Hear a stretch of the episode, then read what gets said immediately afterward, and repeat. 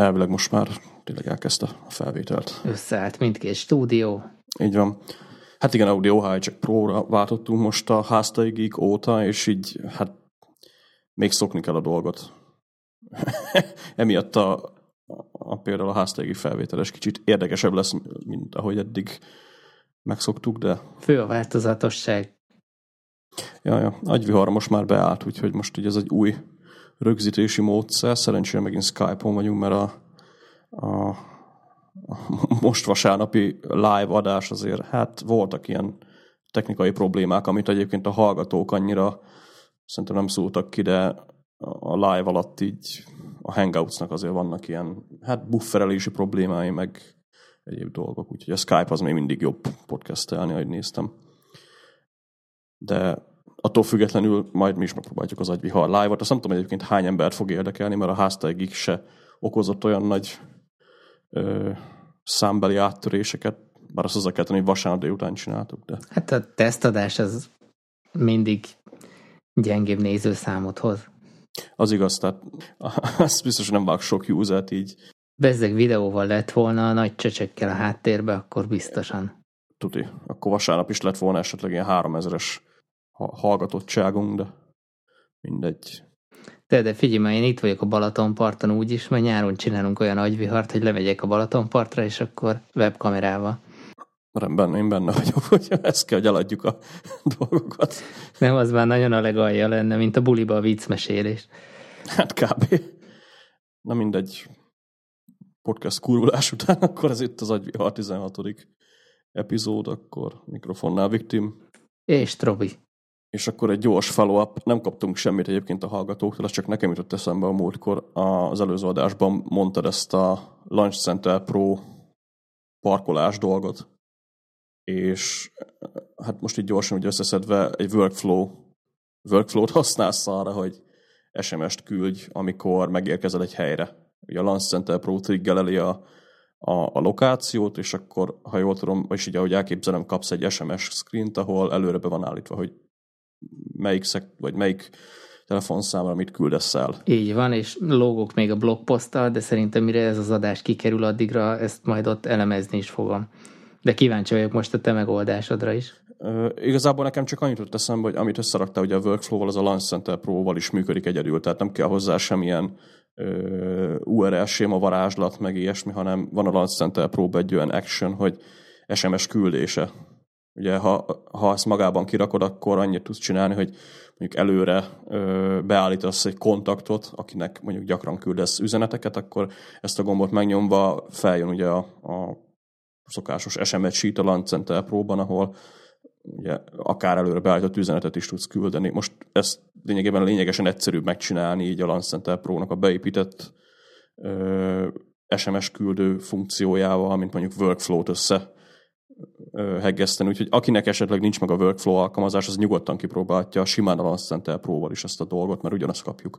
És ott a kontakt megadható előre? I- így van, kontakt megadható előre, meg a, az SMS, ugye, amit küldeni fogsz, és ott is csak egy szendet kell nyomnod, aztán lényegében elküldi ugyanúgy. Magyarán ágyúval lőttem verébre. Hát ágyúval lőttél, igen, de egyébként annyira nem baj, hogy így csináltad, mert legalább így megszokja az ember, hogy a workflow-val részletesebben is, hát mondhatjuk azt, hogy ügyesebben lehet csinálni ilyen dolgokat, mert amint valami extra dolog, tehát mit tudom én, szeretnél egy, egy listát, ahonnan ki tudod választani, hogy mondjuk hova küldjél SMS-t, ugye akkor a, a, a Lance Center Pro már azért nehezebb. A, a workflow-ban ugye lehet ilyeneket csinálni. Sőt, akármit lényegében, ami mondjuk az SMS küldés előtt még valamilyen függőséget jelent, tehát mondjuk egy lista, hogy hova akarod küldeni, vagy, vagy valami más hasonló dolog. Na mindegy, akkor teljes éves YNAB büdzsét kezdtél el te meg itt csinálni, ha jól látom. Felmerült itt ötletként, hogy mivel most már azért elég jó beálltak így a, a költéseim, meg elég jól vissza tudom nézni úgymond a korábbi tendenciákat, hol volt túlköltés, hol volt megfelelő a, a büdzsé, arra gondoltam, hogy megcsinálom az idei évre így előre az egész éves YNAB költségvetésemet. Aztán még ez nem valósult meg egyébként, de már van több olyan például a fix kiadásaimat, amit tudom, hogy ugyanannyi összeg lesz, azt beírtam már majdnem egész évre, aztán ilyen, hogy nyaralás, ahhoz már augusztusig belőttem a, a költségeket. Ugye talán korábban beszéltünk is róla, meg, meg mintha erről, hú, most nem tudom, lehet, hogy írtam blogposztot is, na mindegy, hogyha mondjuk van egy ilyen megtakarítási cél, amit tudsz, hogy mondjuk rászánsz, mit tudom én, 300 ezer forintot, mondjuk a nyaralásnál maradva, akkor azt, ha előre gondolkodsz, akkor itt szét lehet szórni apróbb darabokra. Mondjuk ez nem nagy tudomány, mert a Vineb ezt alapból ajánlja ezt a metódust, és akkor így olyan havi kis részletekben nem olyan nagy kiadás, mint mondjuk egybe előteremteni ennyi pénzt. Hát, ja, lényegében ez az egész félretevős dolognak a lényege. Amúgy ez tök vicces, mert ezt a metódust még hú, talán 2004-2005 magasságában még a plastikon láttam, csak akkor még egy ilyen Excel táblába. A megfontolás ez volt mögötte, de gyakorlatilag igen, így kell félretenni, tehát nincs ebbe semmi rocket science. Hát ezt nekünk is így tanították még annak idején, a, nem az iskolában, de a szülők, meg, meg ugye ezt is hallod a idézőjelben pénzügyi tanácsadóktól. Úgyhogy ja, ebbe, ebbe semmi extra nincs. Nekem egyébként ezzel az éves büdzsével, hát talán az a bajom, hogy nem látom érted, nem, nem látom át egy évre előre, hogy ö, milyenek lesznek a pénzügyeim. És ugye arról beszéltünk itt pont az adás előtt, hogy ö, milyen esetekben van esetleg ennek értelme. Amit ugye mondta a nyaralás, az pont egy olyan dolog, ahol hát nagyjából azért számolhatsz előre, hogy mondjuk nem tudom mennyi egy nyaralás, 200 ezer forint, attól függ, hova mész, és akkor abban a maradék hat hónapban mindig félraksz rá mondjuk 30 ezer forintot havonta, vagy 40-et. Ebben az esetben ugye működhet a dolog. Vannak ugye állandó kategóriák, mint például az élelmiszer, ahol megint nagyjából össze tudod akár egy évre előre rakni a dolgot, de ezen a kettőn kívül esetleg a tankolás még, de ezen a kettőn vagy három ilyen fő kategórián kívül én nem nagyon ugranék bele abba, hogy itt egy évre előre tervezzen az ember. Egy, egy ugye függőségek miatt ugye ezt nem jól lehet eldönteni, hogy egy év múlva, vagy akár három hónap múlva esetleg mi lesz a, a, az adott kategóriában, tehát egy, ö, egy szórakozás, vagy egy bank kategórián belül ö, nem biztos, hogy érdemes egy évre előre elrakni. Viszont a másik dolog, ami még eszembe jutott, ez csak ilyen ö, hát engem idegesíteni egy picit, hogyha a Vine ebben látnám azt, hogy a következő hónapban így ugye egyre többször van mínuszban a, a, az elérhető összeg. Ugye ez annak az eredménye. Hát konkrétan az halmozódna, tehát mondjuk decemberre kiírna egy ilyen mínusz két milliót. Hát ja. Akár. Ezért mondom, hogy így nekem ez még emiatt se annyira jön be. Az, azt én mondjuk, hogy ezt a módszert én használtam egyébként még tavaly tavasszal, azt hogy tavaly előtt, mikor ugye beszéltem arról, hogy a Vine-et elkezdtem használni, és utána volt egy ilyen vállalkozásban nem pont annyi pénz volt, ahogy terveztem, aztán kellett valamit lépni. Nálam pont ez hozta ki, ugye, amitről beszéltünk, hogy a Vine ebben láttam azt, hogy a, a havi járulékok hány hónapra húznak ki, aztán még a bevételeimben kívül ugye mennyi pénzem marad azon kívül, tehát a bevételeim után a profit lényegében mennyi marad, és az még hány hónapig elég. Úgyhogy lehet, hogy valahol mégis van ennek értelme, mert ha, ha így indulunk neki, akkor az éves büdzsé ennél a kategóriánál, vagy ennél a ö, dolognál például pont jó. Tehát ott is félraktam előre négy-öt hónapnyi pénzt, aztán láttam, hogy na, itt már akkor nincs. És akkor addig kellett valamit találnod.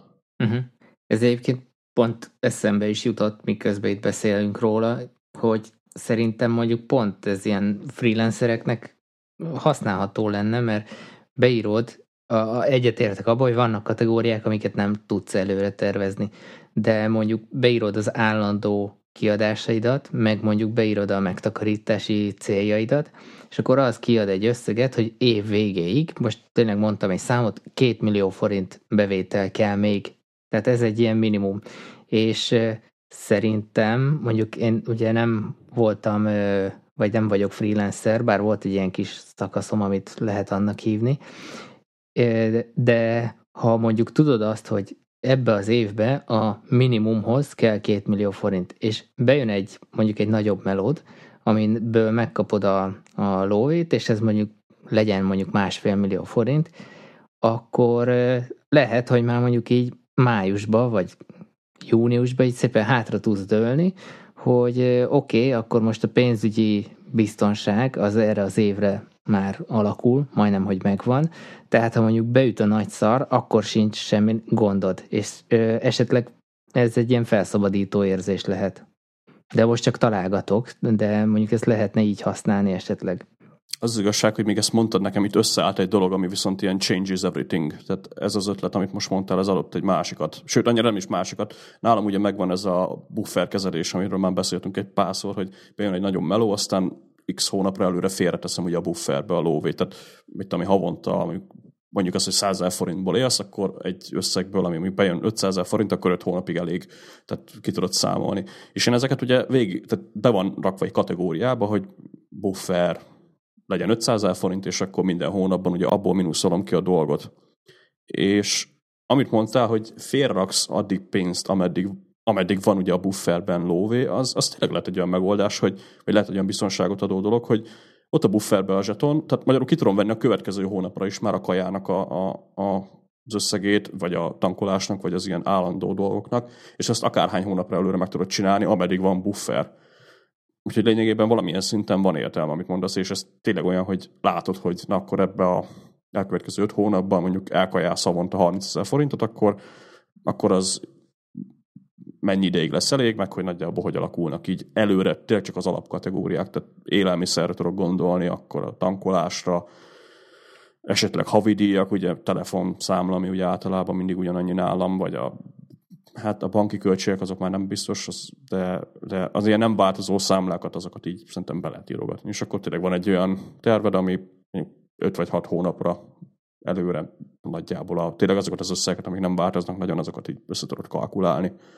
És igazából ez nem kőbevésett, tehát a YNAB-nek pont ez a rugalmassága kihasználható később, hogyha a menet közben kell újra tervezni, akkor, akkor simán meg tudod tenni, és akkor még ráadásul ugye látod egész évre vonatkozólag, ha most az adott havi újra tervezésednek mi lesz később a, a következménye.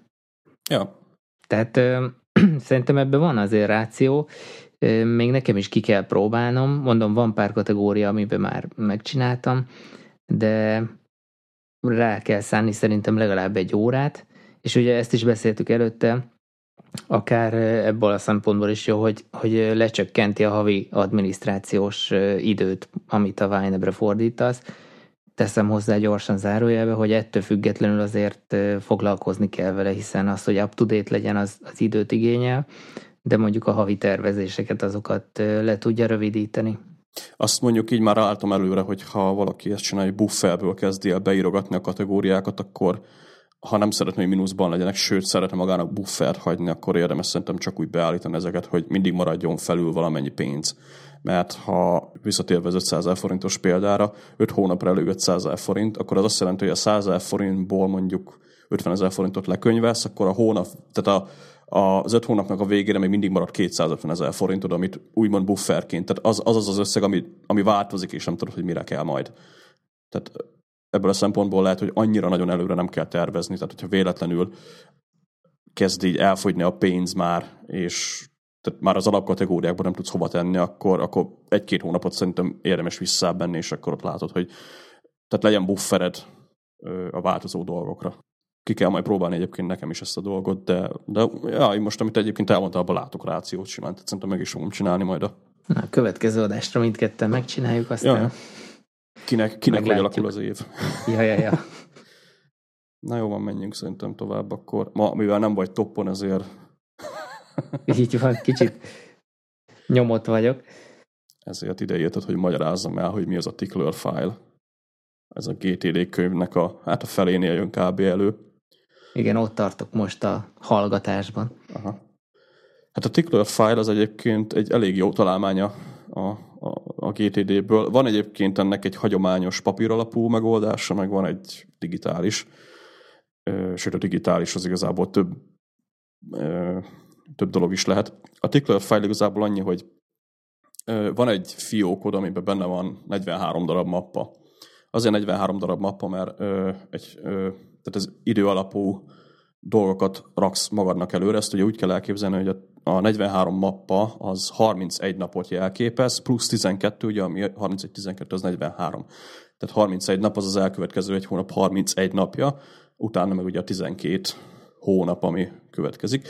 Ez igazából annyira jó, hogy ha van egy olyan papírod, ami, amire egy, előre nincs szükséged, de mondjuk a jövőben szeretnéd, hogy előbukkanjon mondjuk két hónap múlva, akkor bele kell tenni abba a megfelelő mappába, ami mondjuk két hónap múlva következik. Ennek ugye annyi a, a, a szokásbeli változást igénylő e, dolog, hogy minden nap meg kell nézned ugye azt a mappát, ami következik, és ugye át kell rend. Tehát mindig az első mappát ugye a végére kell tenni a, a fióknak, tehát és akkor ugye az lesz a, az adott hónapban a, az adott címkével ellátott dolog, tehát ugye ha január következik, akkor abból kiveszed utána a 31 napnak ugye megfelelően ápakoló. Tehát a lényeg az, hogy magadnak előre tolod a jövőbe ezt az egész cuccot. A papíralapú rendszerrel az a baj, hogy eléggé be lehet kavarodni, de ha belegondolunk, hogy egy naptárral is el lehet ezt simán játszani. Ugye arról van szó, tényleg annyi az egész tickler file-nak a lényeg, hogy valamelyik ö, dátumra félraksz valamit magadnak a jövőbe. Ez OmniFocusban a start date, vagy a deferred date a 2.0-ban, naptári usereknél egy all day event, vagy egy all, teljes napos esemény, például jövő hét kedden ö, kezdődik egy projekt, és akkor oda rakod a jövő hét keddi dátumra, hogy tervez meg a XYZ kliensnek, a, vagy ügyfélnek a projektet, vagy határidőknek a, a befizetések például nálunk van, tehát mi, vagyis én csinálom legalábbis nálunk a kocsinak a mikor jár le a forgalmi, mikor kell befizetnem a, az éves adókat, meg hasonló dolgok, ezek mind benne vannak nálam a naptárba, előtte pár héttel berakva, hogy mit tudom én, két hét múlva következik a, nem tudom, a forgalmi le fog járni például, vagy ugyanígy a, a, jogsinak a, a dátum, tehát meddig, ugye az 2017-ig, vagy hogy van beírva, de ott van a naptárba, és ugye a tickler file igazából ennyi. Tehát az csak triggerel egy, egy projektet. Tehát nem, nem kell a projektet teljesen eltervezni, csak tudod, hogy mondjuk három hónap múlva lesz valami, mondjuk a nyaralás, ugye, hogyha ide visszatérünk, szeretném mondjuk június környékén nyaralni, akkor június 1 beírod magadnak a naptárba, hogy nyaralás, vagy ha papírozol, akkor berakod a júniusi mappába, hogy nyaralás, és akkor amikor júniushoz élsz, akkor ott lesz, hogy nyaralás, és akkor lehet tervezni a projektet. Igazából ennyi. Hát ez tényleg nem rocket science, se. Nem, ez egy... Én naptárral játszom ezt egyébként, meg az OmniFocusnak a deferred date. Igazából van, Omni, és van a kalendárban egy uh, environment, tehát ilyen környezeti változókból jött a név. Tehát ilyen környezeti változó naptár, ami igazából egy szürke naptár is csak bele vannak írva ilyen információk. Tehát információk ugye, amik aznapra kellenek, meg információk ugye, amik a particular file-ba vannak félrakva. Ez nekem a Things-ben a scheduled race gyakorlatilag, mert én oda szoktam ezeket bepakolni, amit, amivel most nem akarok foglalkozni, de azt akarom, hogy valamikor szépen nekem jöjjön elő, és akkor az, az beugrik. A, mondjuk ott a hibája az, hogy beugrik a today-be, ami nem biztos, hogy feltétlenül aznapi feladat lesz, de a today-t egyébként ha nem today-nek hívnák, hanem mondjuk do it now, vagy do it résznek, akkor szerintem lehet, hogy használhatóbb lenne. Hát a Things szerintem egyébként pont jól csinálja ezt, mert ugye a, scheduled rész az, ja, tehát a scheduled rész a Thingsben a tickler file. Ezzel kapcsolatban a Things két dolgot művel kurva jól. Az egyik az, hogy oda be lehet importálni naptár eseményeket, tehát ha csinálsz egy olyan repeating tudót, ami naptár alapú, akkor például be lehet rakni ö, szülinapokat. Tehát be tudod állítani, hogy repeating based on kalendár, és akkor kiválaszol a szülinapok kalendárt, és akkor minden egyes általad beállított időben, tehát mondjuk a szülinap előtt egy héttel feljön a, day, a Today View-ban egy olyan kis rész, ami szerintem a másik királyság, az a Daily Review dolog, hogy egy hét múlva a szülinapja lesz mondjuk anyukádnak, és akkor csinálj egy projektet, ami ez alapján készült. Tehát igazából a Things-ben ez szerintem kurva jó. Úgyhogy azt, azt én, én használtam is benne, ezt a szülnapok dolgot, de egyébként a schedule-be ugye beledobálod, akkor naponta visszajön, és ugye a Things-ben pont ez a jó, hogy ő kényszerít is arra, hogy nézd át, mert, mert ott van sárkával ilyen kis jegyzetfüzetszerű felületen, hogy na, ma azt mondtad, hogy ezt fogod csinálni, vagy, vagy ez aktuális, én igazából ezt úgy fogom fel, hogy akkor kezdődik. Tehát ez nem azt jelenti, hogy ez a tudében fog maradni, csak meg kell nézem, aztán, uh-huh. aztán tovább rakod. Erre én is próbálom magam rávenni, mert ugye pont két adással ezelőtt szerintem beszéltünk róla, hogy ez a, meg ugye azért is tértél vissza az OmniFocusra részben, hogy ez a, ez a napi tudólista felfogás, ez nem túl frankó, és akkor én is szerintem pont ezt mondtam, hogyha, hogy a Today nézetet mondjuk másképp fogod fel, az, hogy nézd rá és történjen vele valami, akkor, akkor egész használható, de úgy, hogy úgy, fog, úgy felfogni, hogy az egy napi tudólista, az úgy, az úgy hiba, meg az úgy nem is működik. Hát az OmniFocusban erre a force, forecast view van, az hát ilyen előrejelzés, ami hát olyan, mintha a Thingsnek több today view-ja lenne, tehát több napra meg tudnád nézni, hogy ö, mik következnek. Lényegében hasonló, annyi probléma van az OmniFocus-szal, hogy ha ott beállítod azt, hogy scheduled for jövő hét kedd, tehát jövő hét kedre állítod be a, a kezdődátumot, akkor ő jövő hét kedden oda is fogja rakni, csak ha te elfelejted, hogy jövő hét kedden megnézni, akkor már szerdán nem fogod látni. Tehát, Na igen, ennyiből jobb a a, a Things, az Things féle megoldás. Ja, ja. Ezt egyébként kurva egyszerűen meg lehet ö, hackelni, mert nekem van például az OmniFocusban egy tickler file perspektívám, ami, ami csak úgy rendszerezi a taskokat, úgy csoportosítja őket, hogy amikor elérhetővé vált a task. Úgyhogy ha véletlenül valami van, akkor a tickler file ö, perspektívámban meg tudom nézni, hogy ott, ott látom itt, hogy a, az elmúlt három hónapban mik kezdődtek el, ebben a hónapban mi kezdődött el, jövő héten mi fog elkezdődni. Nagyjából lehet vele helyettesíteni, de a lényeg az, hogy ebben a ting sokkal jobb, tehát ez, hm. ez tény. Most egyébként ugye igaz, hogy azt mondtam, hogy nem leszek toppon, de erről eszembe jutott egy, egy dolog, hogy így beszélünk róla.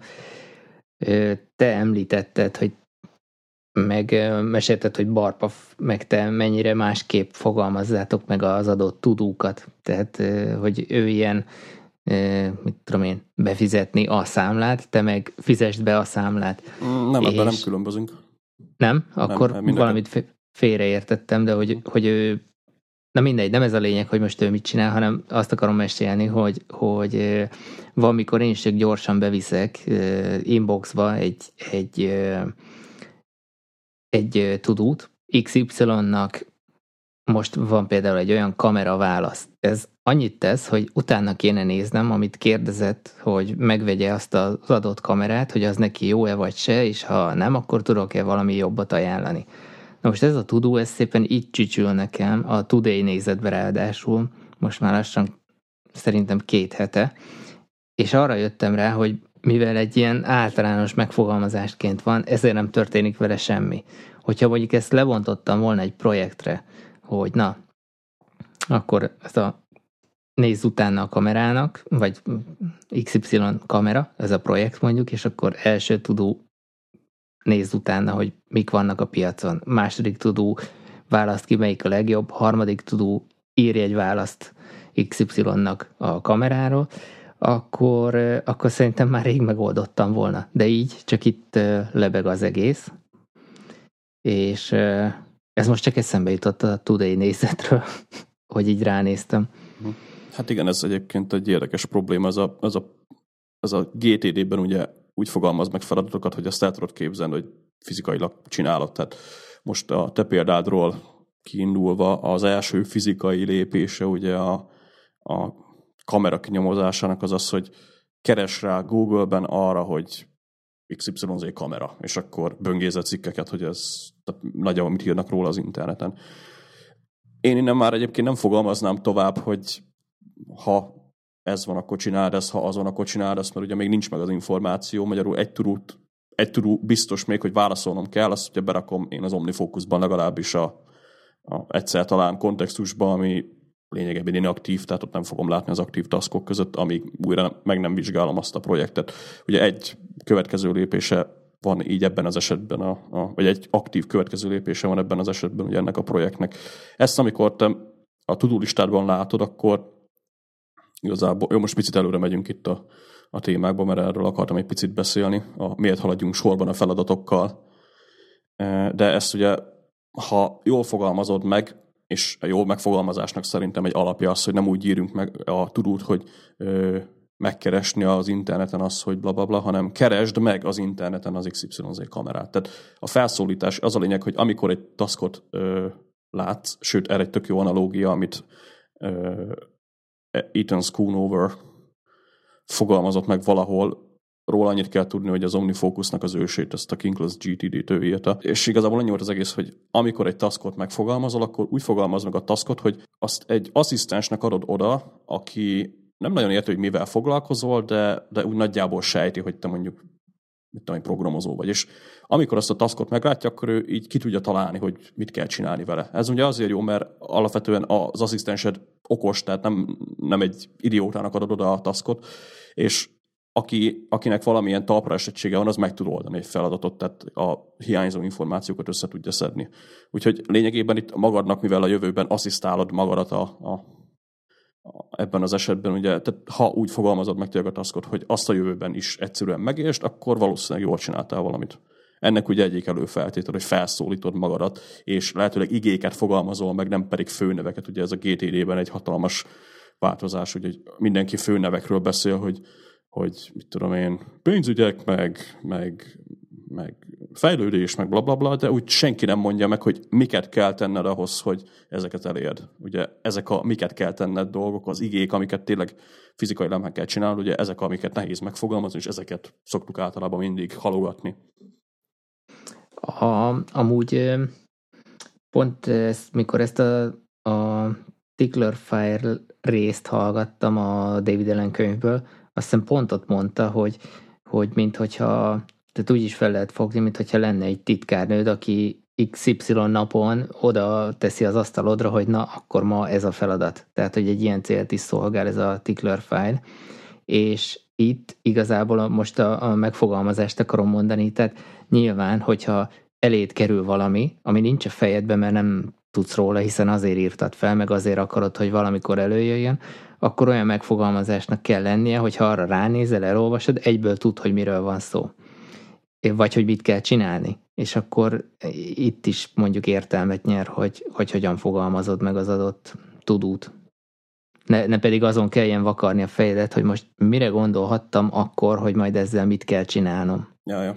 Hát igen, az, hogy mennyire specifikusan fogalmazod meg. Ez egyébként annak a, az eredmény, hogy mennyire jól gondolod át azt a dolgot, amit az inboxodból bepakoltál a rendszeredbe. Ez ugye pont annak a tehát itt látszik pont, hogy a GTD mennyire így láncok rendszere, mert hogyha nem ö, írod fel, akkor elfelejtett, hogyha felírod, ugye akkor processzálnod kell, ha szarul processzálod, akkor nem jó taskot írsz belőle, ha nem jó taskot írsz belőle, akkor ugye elkezdesz rajta halogatni, mert igazából nem tudod, hogy mi a francot kell vele csinálni. Úgyhogy ez, ezek így összefüggnek, tehát hogy ha megnéz ugye a rendszernek a leggyengébb láncszeme mindig a, a, a leggyengébb láncszeme miatt ugye a rendszer az nem működik, úgyhogy hiába írod fel az inboxba, hiába processzálod jól, hogyha szarul megfogalmazva a tudó, akkor nem fogod megcsinálni, mert igazából nem igazán tudod elképzelni, hogy hogy néz ki, esetleg szarul fogalmaztad meg ebben az esetben, vagy, vagy nem vagy rá készen, és még esetleg további a lépésekre kell lebontani, de majd mindjárt rátérünk erre egyébként, mert itt a, ja. Okay. a, a Creating Flow with OmniFocus könyvben ezt itt szépen leírtuk. Egyébként előre is rakhatjuk a témát, csak mondjuk itt ezeket az OmniFocus dolgokat egy csomagba akartam letudni, úgyhogy majd visszatérünk rá. Jó. Szerintem.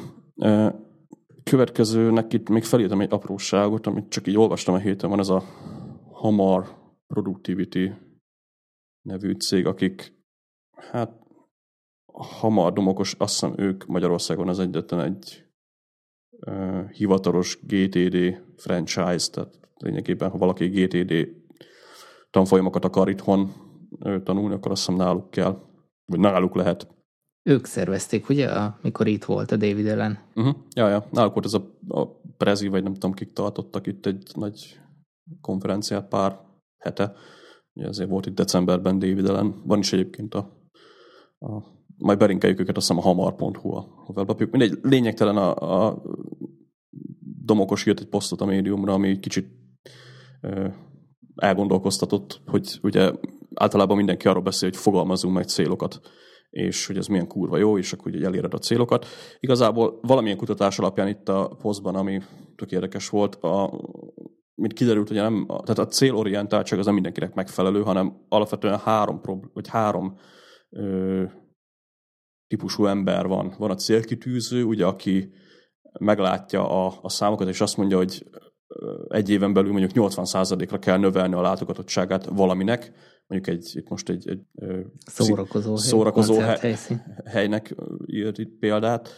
A probléma megoldó az ugye azt mondja, hogy mondjuk szar a parkoló, és ezért jobban, tehát jobb parkolót kell csinálni, ugye így többen jönnek, és akkor, akkor több lesz ugye a látogatottság. Van a lehetőség orientált, aki akit úgy egyik eszmefuttatás sem hozza igazán ö, lázban, és, és igazából utána jár a dolgoknak, hogy mondjuk esetleg olcsóbban hozzá lehetne jutni egy másik koncertteremhez, ami tehát ő a lehetőséget látja ugye egy dologban. És ez tök érdekes volt, hogy ha valaki úgy elgondolkozik rajta, hogy ő melyik csoportba tartozik, akkor, akkor lényegében mondhatjuk azt, hogy hatékonyabban tudsz neki ugrani egy problémának. Én valószínűleg a probléma megoldó csoportba tartozok, úgyhogy én ebből kifolyólag így most így tök elkezdtem leszarni a célokat így a héten.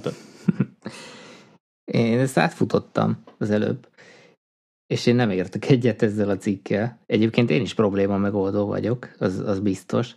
Csak itt, itt szerintem téved a cikkíró abba, hogy a célkitűzőnek annak tehát nem az a cél, hogy 80%-ra kell növelni a látogatottságot, hanem az a cél, hogy növelni kell a látogatottságot. Most az csak egy mérőszám, hogy 80%-ra. És a célkitűzőnek is a következő lépése az valószínűleg a probléma megoldása lesz, nem pedig ott ül az asztalnál és veri, hogy már pedig 80%-ra kell növelni a, a, a látogatottságot. Vagy hát nem tudom, lehet, hogy mivel probléma megoldó vagyok, azért furcsálom ezt a, a célkitűző jellemzést, lehet, nem tudom. Az, hogy van ilyen, tehát volt már egy csomó ügyfelemmel így ilyen, hogy olyat kellene csinálni, hogy legyen az oldal szép, és legyen jó, meg legyen stb. De én mikor megkérdezted tőlük, hogy de a jelenleginek milyen problémái vannak, mik azok, amik zavartak benne, mi az, ami nem igazán jött be, akkor így mindenki csak vakarja a fejét, hogy hát, mit tudom én, tehát így, hát az a része nem tetsz. De igazából senki nem tud mondani semmit. És ugye a problémákat, meg, meg általában az veszi észre, aki egyébként probléma megoldó alapon gondolkodik. Tehát egy célkitűző az, az ez ugye nem azt jelenti, hogy mind a három tehát, tehát ezek nem rossz, tehát nem azt kell képzelni, hogy ha most én probléma megoldó vagyok, akkor jó vagyok, a célkütőző pedig nem. Csak az a lényeg, hogy mindenkinek ugye máshogy kell ezeket a dolgokat megközelíteni. Tehát egy probléma megoldó ne akarjon célokat kitűzni úgy, hogy igazából egy, tehát engem egy cél nem visz előre. Tehát ha én azt mondom magamnak, hogy le akarok fogyni augusztus végéig, akkor az így, hát oké, okay, de mi a fasz kell csinálnom ahhoz? Tehát mi a, miért nem tudok lefogyni most? Tehát én így indulok neki egy dolognak, egy célkitűző pedig lehet, hogy azt mondja, hogy őt az inspirálja, hogy mondjuk augusztusig 70 kiló akar lenni, és akkor elkezdi méricskélni minden nap, hogy hány kiló, és akkor, akkor próbálja úgy igazítani a dolgokat, hogy ö, előre látva naponta úgy igazítja az edzéseit, hogy kijöjjenek a kis napi tehát a grafikon az, az szép legyen. A lehetőségorientált pedig ugye teljesen más alapon keresi ezt az egészet, tehát egy lehetőségorientált esetleg azt mondaná, hogy oké, okay, akkor 70 kiló, vagy le kéne folytnom, akkor mi lenne, hogyha mondjuk hogy, hogy nem tudom, tehát az a baj lehetőségorientált kéne, nem tudok gondolkozni, úgyhogy most egy példát nem tudok mondani, de akit, aki lehetőségorientált, az, az valószínűleg. Tehát ha valaki egy lehetőséget lát ebben, az azt tudja, hogy miről van szó. Uh-huh. Meg szerintem ezt később egyébként írja is, hogy, hogy ezek nem ilyen vegytiszta dolgok, de Persze. én úgy látom, hogy azért ez, ez mind három kell, mert a, szerintem alap az mindenképp az, hogy, hogy valami cél legyen, mert a probléma megoldó se csak úgy, úgy lebeg a légüres térbe, és akkor megold egy problémát, tehát a, annak is van egyfajta motiváló tényezője, csak itt írja ugye az írásban, hogy, hogy nem a számok motiválják. Nyilván nem a szám motiválja, hanem azt, hogy megoldja a problémát. De az is egy cél, hogy megoldom a problémát.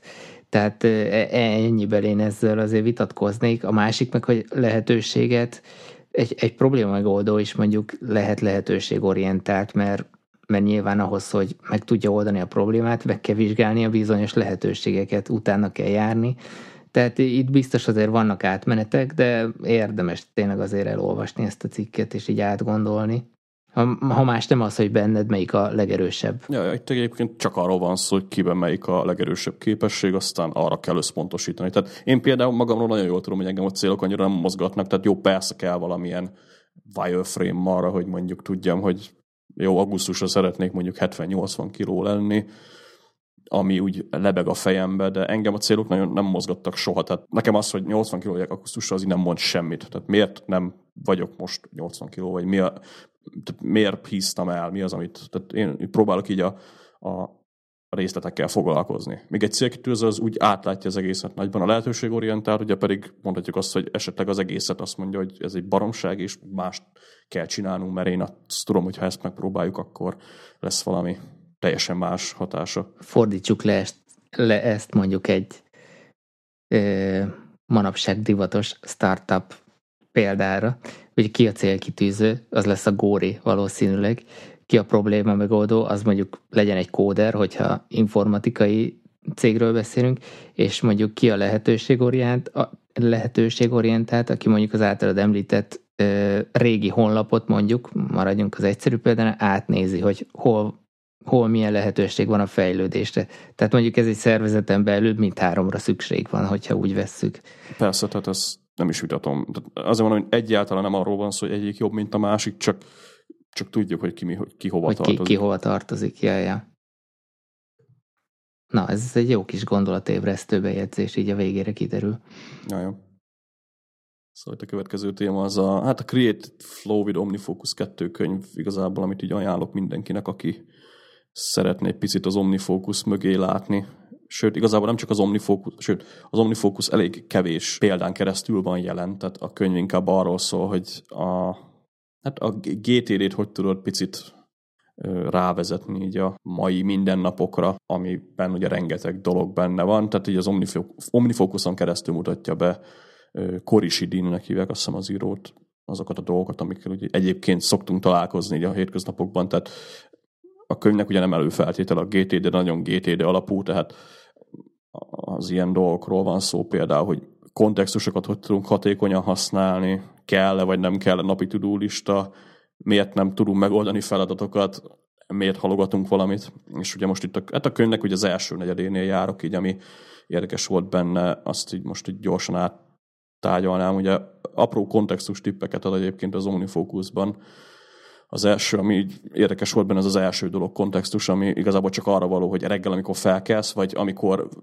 valaminek az első lépését meg kell csinálnod, akkor érdemes egy olyan kontextus használni, hogy első dolog. Én most ezt bevezettem magamnál az ilyen reggeli rutinhoz, tehát első dolog reggel, most meg a fogad. Második dolog, nézd át az e-maileket. Harmadik dolog, az OmniFocusban bogarásszom át az inboxot, meg hasonlók. Tehát ilyen három rutin feladatom van, és akkor erre az első dolog nevű kontextus használom. Amit még ír a könyvben, hogy ez, ez, a, ez az első dolog lehet olyanokra is, vagy lehet olyanokra is használni, hogy például valaki, tehát olvasol egy könyvet például, oda jön hozzád valaki, és akkor mielőtt megszólalna, mondod neki, hogy várj egy picit, felírod magadnak tudóba, hogy lapoz vissza a 49. oldalra, és ez az első dolog nevű kontextust állítod be, utána pedig ugye megbeszél az adott illetővel, hogy mit akart, és akkor amikor visszatérsz az OmniFocushoz, akkor az első dolognál mindig azokat a taszkokat fogod látni, hogy, vagy azokat a taszkokat fogod látni, amiket elsőként meg tudsz csinálni. Tehát ebben az esetben ugye lapoz a 49. oldal, és ja, igen, itt jártam, és akkor bla bla bla. Ez az utóbbi szerintem nekem annyira, tehát kicsit ilyen túl erőltetett dolog, de a reggeli rutinnál az, az szerintem nem rossz, tehát ez az első dolog, mit csinálj reggel először, az, azt így álltam képzelni, hogy itt, itt jó, jól lehet ezeket használni, tehát ez egy hasznos dolog volt. A másik az a hát kontextus sorrendje a nap, nap folyamán. Ez nálam azért érdekes, most már picit próbálom így beállítgatni a napi rutinomat, és amit így leírt a a kontextusok sorrendjének a használata napközben. Ez nagyjából úgy, hát valaki kreatív dologgal foglalkozik, azt nagyjából úgy lehet elképzelni, hogy első dolog kontextus, tehát megcsinálod a reggeli rutint, utána kreatív munka, utána pedig a adminisztrációs feladatok, vagy ahogy ő hívja, feeling and, and cleaning, tehát nálam ez úgy néz ki, hogy első dolog fejlesztés, tehát meló, utána pedig admin. És akkor ez, e, tehát ebbe a sorrendben, hogyha haladsz napközben, akkor nekem ez így egész jól kézreállónak tűnt, úgyhogy most csak ezt is így elkezdtem magamnak bevezetni, hogy a napi rutin ez szerint menjen. És akkor volt egy másik téma, ami tök érdekes volt. Ez egy nagyon pici bejegyzésként van jelen a könyvben, hiszem két oldal, vagy max. három, tehát nem egy hosszú dolog, de kurva jó dolgok vannak benne arról, hogy miért halogatunk bizonyos dolgokat, és nagy megoldásokat nem ígér egyébként, viszont tök jól le van írva a probléma, ugye, amiről az előbb beszéltünk, hogy miért halogatsz valamit. És az első, amit tökre tetszett, hogy, hogy megnézed egy kontextus listát, nem tudom, a hívások listád van rajta három tudó, például hív fel a könyvelődet, hív fel a, hív fel a nyárat, meg, meg mit tudom én, hív fel a valamelyik kollégárat. És akkor elkezded ugye kiválogatni először, tehát ez szerintem mindenkinek így van, hogy na akkor melyik a legegyszerűbb mondjuk legegyszerűbb hív fel a nyárat, felhívod, utána ott marad még két tudó, és akkor elkezdesz agyalni rajta. Na most a kollégával nekem meg kell beszélnem valami nagyon nehéz dolgot, a könyvelőm pedig valami rossz hírt fog mondani, most akkor melyiket hívjuk fel? Eh, majd holnap. És ez ugye mindazért van, mert előre priori, tehát előre sorrendben próbálod magadnak rendszerezni a legkönnyebbeket. És ugye egy idő után nem marad könnyű task, ezért úgy halogatjuk az egészet. És ami megoldást ő ajánl erre, az pedig ugye az, hogy haladjunk úgy, ahogy felírtuk, tehát sorrendbe. Először ugye a könyvelőt kell feljönni, akkor hív fel a könyvelődet. Tehát, hogyha minden taskot úgy kezelsz, hogy egyenlő, akkor igazából nem lesz rá kifogásod, hogy most ne csináljál meg valamit, mert ez is fontos, meg az is fontos. Ugye ez természetesen nem lehet minden esetben ö, minden esetben alkalmazni, viszont az biztos, hogy ha ez szerint csinálunk meg dolgokat, akkor elképesztően nagy, én legalábbis nagy projekteket tudtam uh-huh. emiatt így továbbvinni. Úgyhogy hasznos lehet szerintem. Az, hogy belinkel, nem tudom ezt a dolgot, mert ugye könyvben van, de a lényege igazából ennyi volt. E- erre, bocsi, csak ehhez kapcsolódik, hogy erre nekem van egy kémiai analógiám, hogy én, én ezt már elég régen elkezdtem alkalmazni, és így viszonylag jól használható mindennapi életben is. Van a, úgy hívják, hogy Le Chatelier elv, ami azt mondja ki, hogy egy folyamat sebességét mindig a leglassabb részfolyamat sebessége határozza meg. Tehát hiába gyorsak mondjuk az utolsó lépések, ha a legelső lépés az lassú, akkor az egész folyamatnak az összsebességét többnyire a legelső folyamat határozza mondjuk meg. És ö, én épp ezért azt szoktam csinálni, hogy mondjuk ha van több tudó, akkor megvizsgálom azt, hogy ezek közül melyik igényli a legtöbb időt, meg melyik a legkellemetlenebb, és azzal kezdem. Pontosan azért, mert későbbre, ha mondjuk tehát, hogy, hogy egyfelől azért, hogy azon legyek túl, másfelől meg azért, mert hogyha ha mégis több időt vesz igénybe, akkor lehet, hogy a, a, a rövidebb feladatokat azt vagy át tudom pakolni, vagy, vagy, az, vagy, vagy azon azt mondjuk meg tudom esetleg gyorsabban is csinálni. Nálam például nagyon sokáig, mikor öltön nyakkendőbe dolgoztam, akkor mondjuk az ingvasalás volt egy ilyen téma, amit tudtam, meg a borotválkozás mondjuk reggelente, amit tudtam, hogy, hogy az, egy, az egy időigényes folyamat, és nem akartam azt csinálni, hogy én szépen izé el zuhanyozgatok 10 percekig, közben meg még tudom, hogy még vár rám egy lassú folyamat, ami nem tudok nagyon gyorsítani, ezért inkább megcsináltam a, a mondjuk ingvasalás, borotválkozás, és akkor utána, ha maradt még időm, akkor azt mondjuk kihasználtam a, a kényelmes zuhanyzásra, ha nem, akkor mivel a zuhanyzáson tudtam rövidíteni, akkor a, ott behoztam ezt a, a, az idő hiányt. És ez mondjuk szerintem itt, itt van ebben, ebbe a halogatás témában némi ilyen analógia. Hát az biztos, amit mondtál, hogy az a, az idődet felosztod egységekre, aztán úgy próbálod elosztani a tudók között, ahogy nagyjából el tudod tervezni. Ennek olvastam egyébként én is ilyen pszichológiáját, de az, az igazság, hogy nekem annyira nincsenek ilyen időhöz kötött dolgaim, vagy határidők nekem is vannak, de napom szerencsére, ugye mivel itthon dolgozok, így nem nagyon vagyok senkihez se kötve, úgyhogy nekem ez annyira nem érdekes, de de az biztos, hogy annak is van ugye egy alapja, mindig a legnehezebb dologgal kezd.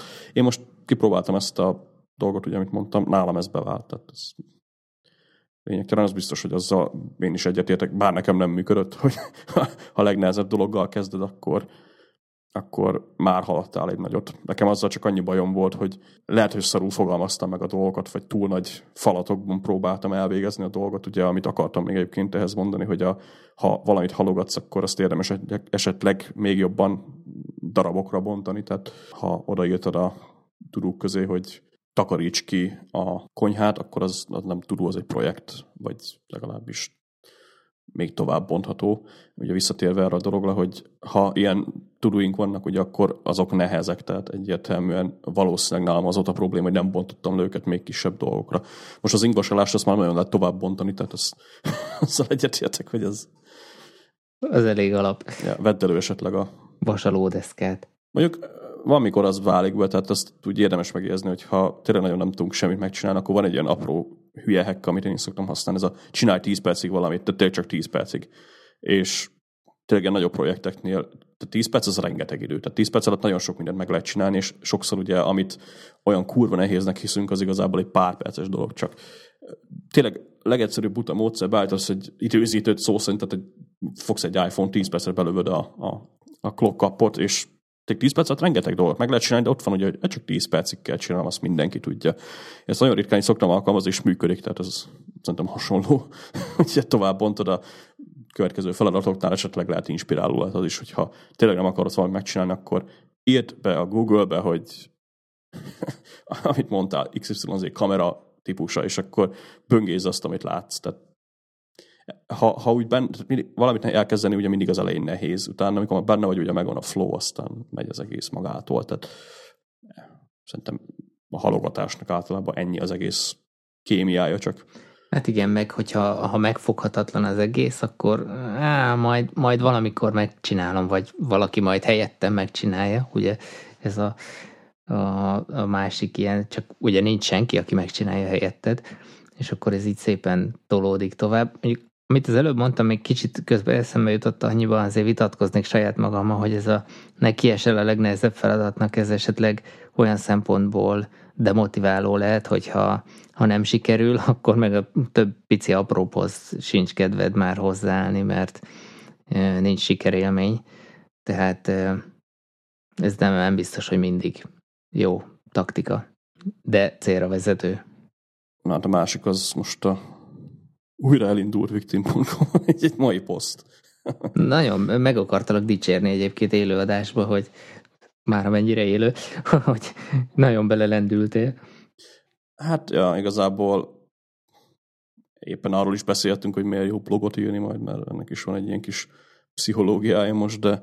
Hát ez Mindsweep. Én, én Mindsweep-re használom teljesen. Sokszor. Hát, ja. Írd oda a sónoszba, még erről beszélünk a mai adásban. A kö- két következő téma úgyse egy nagy hosszú valami, úgyhogy e, igazából csak egy killer bevásárlólista. A posztot van egyébként, tehát el lehet olvasni, túl sok e, dolgot, új dolgot nem fogok róla mondani, ez csak annyi volt a probléma, hogy megyünk ugye balpoffal rendszeresen bevásárolni, és hát mivel nagy iPhone-od van, ezért a rosszul bekategorizált bevásárlólista az kurva szar. És amit egyébként a posztban elfelejtettem leírni, hogy ö, minden tudó alkalmazás a bal oldalra rakja a pipát, az OmniFocusban jobb oldalon van, ami iPhone 6 usereknek rohadt jó, mert ugye eléred. ez, ez kimaradt a posztból, de ez is benne volt a, a, az OmniFocus tudó lista használatban. Igazából arról volt szó, ugye, hogy bemész a metróba, van egy 20 ö, termékből álló tudólist, vagy ö, bevásárlólistád, aztán jó esetben ezt rendszerezted valahogy, de általában nálunk az úgy szokott kinézni, hogy felünk egy csomó szart, aztán bemegyünk a metróba, és csak szédelgünk össze-vissza a különböző kajaosztályok között, vagy próbáljuk, hogy gyorsan elrendezni a dolgot, hogy na, ha megyünk a tajosztályhoz, akkor miket tudunk onnan elhozni. Ez ugye GTD-ben meg van oldva, úgy hívják, hogy kontextus, tehát ha megnézed, akkor a hívásokat ugye egy helyre csoportosítod, a Google-ben megkeresendő dolgokat egy helyre csoportosítod, stb. Ezt ugye simán el lehet játszani a, a bevásárlólistán is, igazából annyit csináltam, hogy létrehoztam a, a, az elintézendők per supermarket kontextus alatt egy csomó ilyen hát termékosztályt, lényegében pékáru hús, zöldség, fűszer, stb. És akkor, amikor a turulistát ugye írom, akkor vagy amikor a bevásárlólistát ugye írom, akkor ezekbe a kategóriákba rakom be ezeket a dolgokat. Nem egy nagy idő, mert OmniFocusban ugye van ilyen autocomplete a, a kontextus beállításánál, tehát annyit írok be, hogy nem tudom, egy kiló kacsam, vagy egy kiló csirkemel, és akkor HU, ott van egy húsenter, aztán ugye mehetek a következőre, tehát ez gyorsan történik, tehát nem kell nagyon aggódni, hogy ez sok adminisztrációt elvesz. Viszont előnye kurva nagy, mert lényegében arról van szó, hogy bemegyek a metróba, vagy bemegyünk a metróba, és akkor amikor előveszem ezt a bevásárlólistát, akkor a szupermarket alatt lévő kontextusok ugye el vannak rendezve a termékosztályok szerint. Tehát ha most ugye itt egy screenshot a posztban, hogyha a supermarket pékárút megnézem, hogy akkor van benne egy, egy kiló kenyér, meg hat kiflé, és akkor oda megyek a pékárúhoz, aztán megveszem ezt a két cuccot.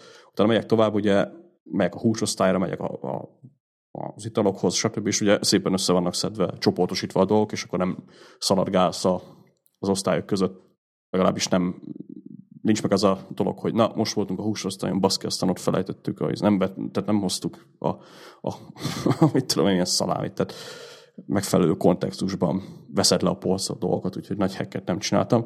A másik, ami még egy tényleg már csak így a dolgot egy picit tovább visz, ugye beállítottam egy ö, Omnifocusban van ez a lokáció dolog, hogyha előveszed ugye a nearby listát, vagy megérkezel valahova, hogy akkor tud emlékeztetni arra, hogy mit tudom én, az árkádban vagyok, aztán vegyek két farmert, vagy menjek be a T-mobilhoz megkérdezni valamit. Ezt ugye a, a, a bevásárló listára is rá tudjuk húzni, tehát igazából arról van szó, hogy a supermarket keresést beállítottam ugye a kontextushoz, amikor a supermarketben vagyok, megnyomom a nearby és akkor ott van az összes cucc, amit meg tudok venni. Ez ugye mindazért, mert a supermarket keresés ugye megtalálta a metrót, ahol éppen vagyok, így a metró kontextust, vagy a metró ba tartozó kontextusokat előhozza az OmniFocus. Lényeg annyi, hogy kapok egy ö, könnyéken elvégezhető kontextusok alapján csoportosított tudólistát, ami ugyanúgy néz ki, ugye, hogy hús, génia, ital, stb. szét van bontva, és akkor ugye tudom használni a dolgot. Úgyhogy ez kurva jó, nagyon nagy segítség. Most uh, ma kipróbáltam kőkemény öt darab turúval, volt annyira De ezt, ezt te adod meg neki, ugye, hogy a metróba mit tudsz megvenni? Nyilván. Tehát ezt rá kell húzogatnod, a kontextusokat. Hogy ad, adott lokációhoz melyik kontextus, kontextust felel meg. Nem pontosan, mert a kontextus lokációja az igazából csak egy keresés. Tehát mintha az Apple Maps-ből beírnád azt, hogy supermarket, és kidobja a környéken lévő lidölöket, meg metrókat, meg egyéb. Ja, értem. Aha. Tehát, hogyha közel vagy egy ilyen ö, dologhoz, akkor feljön a listában az, hogy itt van egy gyógyszertár, tudsz venni mondjuk fájdalomcsillapítót, ha éppen az a tudód. Ebbe ez a szép.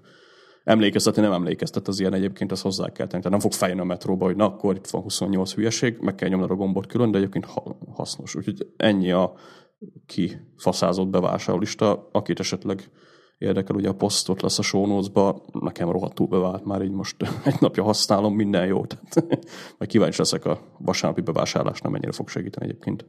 Elmondanám, hogy milyen ö, óriási anyázásra találtál megoldást.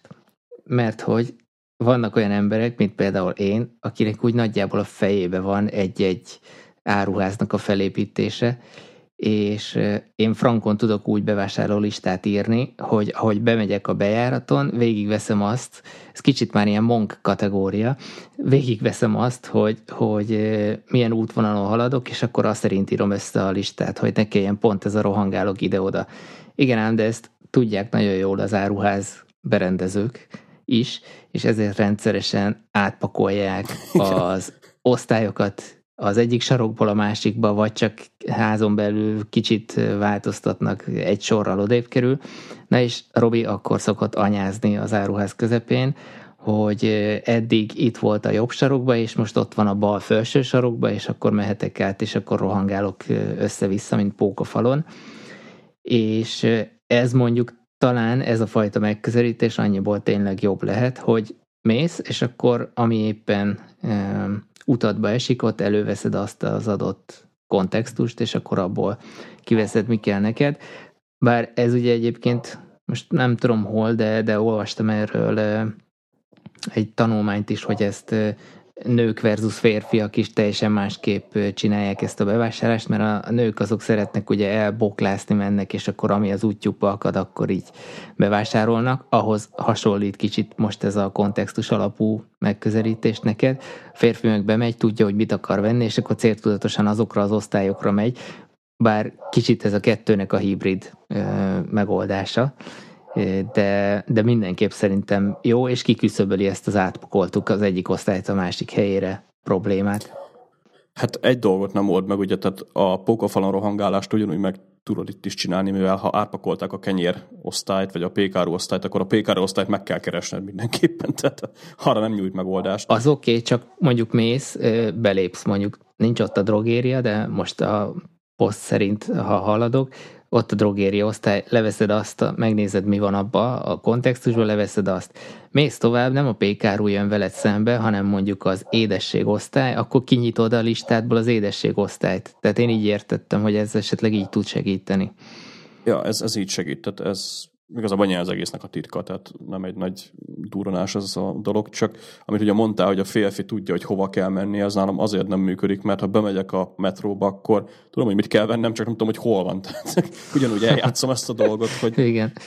hogy hiába akarok én csak kenyeret meg mondjuk két ásványvizet venni a spárban, vagy a metróban, nem tudom megvenni, mert át kell másznom az egész spárom meg a metrón, hogy hova a picsába tették az ásványvizet.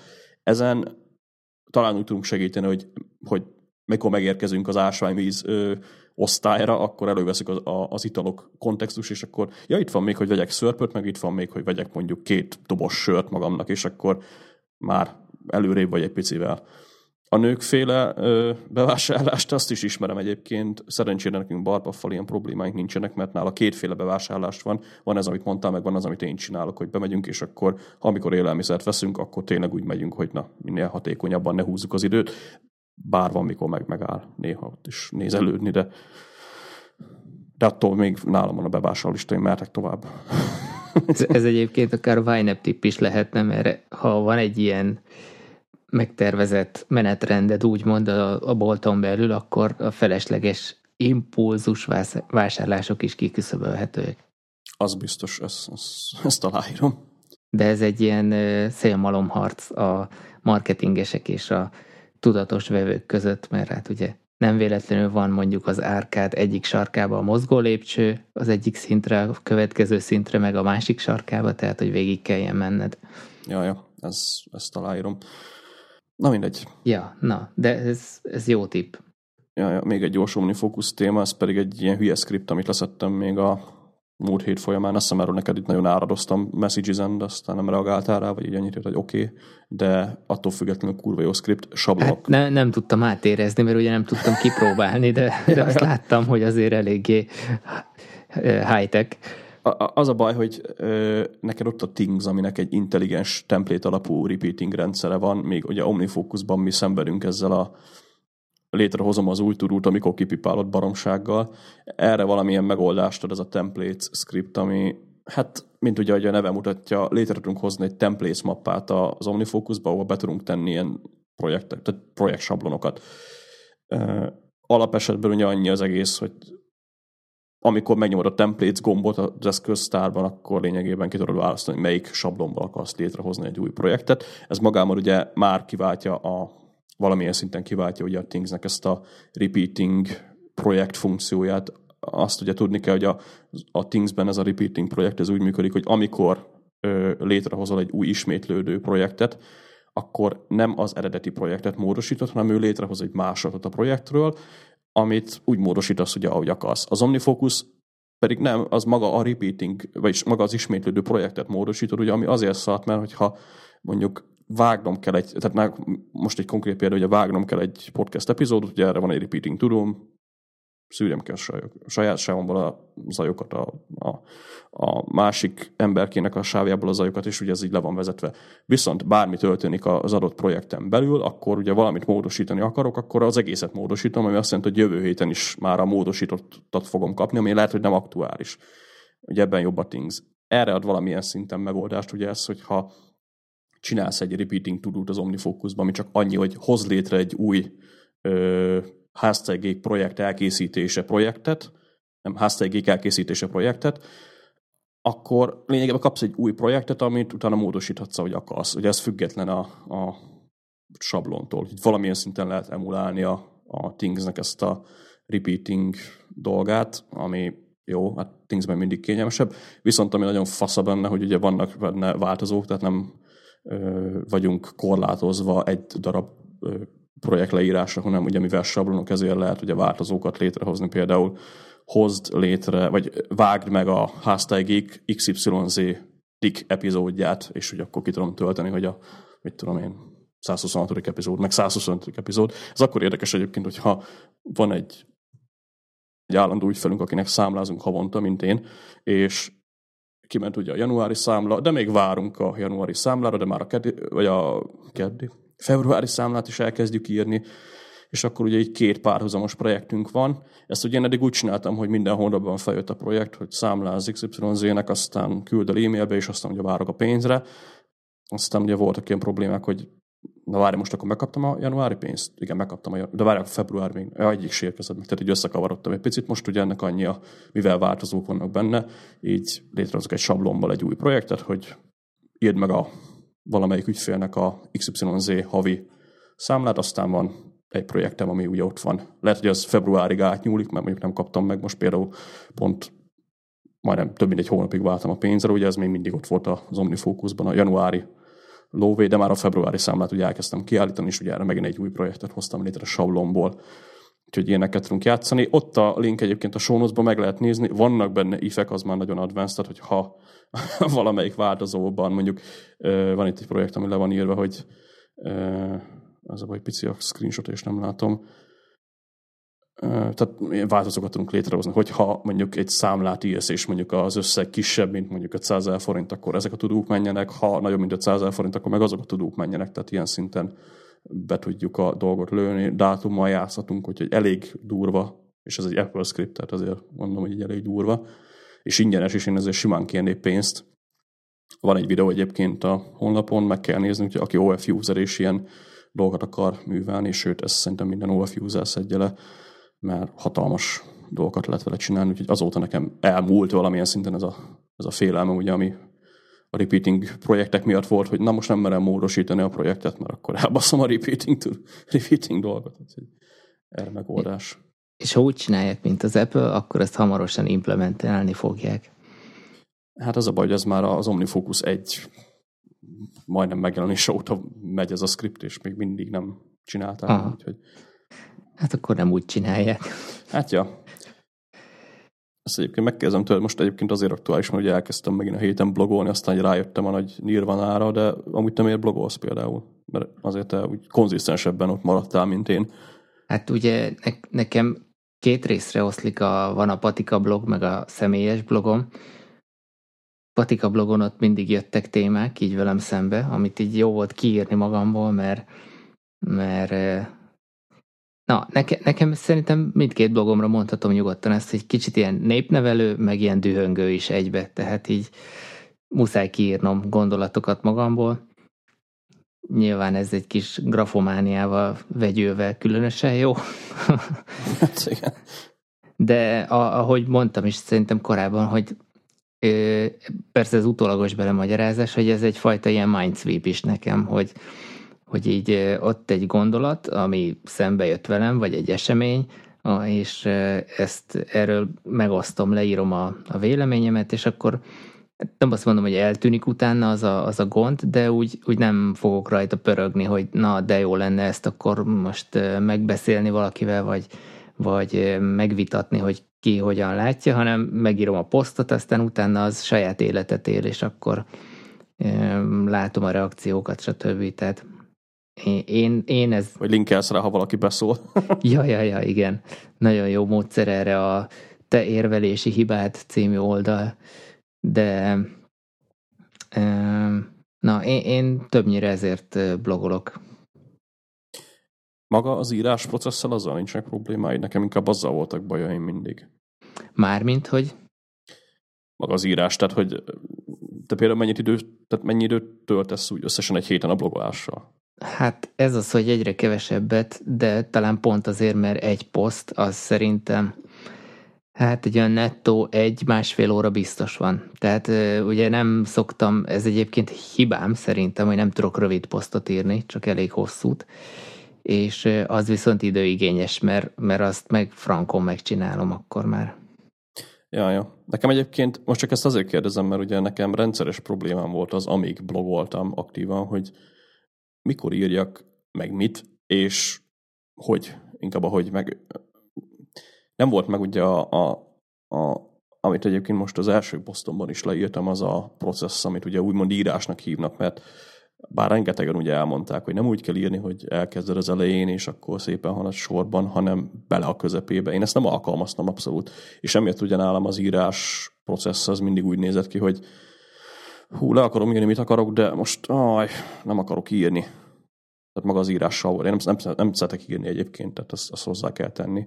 Viszont ö, az a módszer, amit így már nagyon régen hallottam egyébként, ugye David Ellennek ez, meg nem csak David Ellen csinálja, hanem szerintem mindenki, aki többször szokott írni, az, az, a, az a bele a közepébe módszer, ugye, ami azt jelenti, hogy ami éppen éppen nyomja ugye az, a, a lelkedet, azt, azt írd le. Nem kell foglalkozni abszolút se helyes írással, se, se a megfogalmazással, semmi komoly dologgal, csak hagyj jöjjön ki. És ezt a módszert alkalmazva, hogy itt tényleg rájöttem most így az elmúlt pár napban, hogy ha, ha tényleg úgy kezdem, hogy jegyzetelek, tehát csak írom, ami jön, akkor elképesztően sok marhasságot ki tudok írni, akár 5-10 perc alatt. És utána pedig ugye lehet ezzel bogarászni, na itt van valami kihányt hülyeség, hogy lehetne ebből egy posztot összeheggeszteni.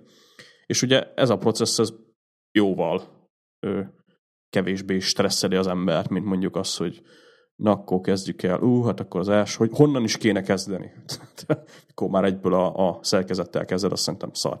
És nálam ez most így egyébként tök jó kijött, mert mert ugye össze is akartam kötni egy másik dologgal, tehát látom most a blogolásnak ezt a, ezt a, a azokat az előnyeiket, ugye, amit elmondtál, hogy kiadod magadból, a poszt ugye önálló életet ér utána, lehet, hogy amit te mondasz, az csak neked akkor a kurva nagy dolog. Általában azok a posztok szoktak egyébként népszerűek lenni, amiket csak úgy összehánytál, azt le van szarva. Ez, ez ugye egyértelmű mindenben, de, de megvannak ezek az előnyei tényleg, és nem nagyon stresszelek rajta, ami azért érdekes, mert most hát kőkemény három napja se blogolok, de így meg volt a napi egy poszton minimum, tehát most jó, egy metaposzt, meg egy vagy három darab tényleg posztnak nevezhető írás ugye kim van már, és ez mind úgy készült, hogy most van egy ilyen pici rendszerem, hogy ö, szeretnék minden reggel írni egy picit.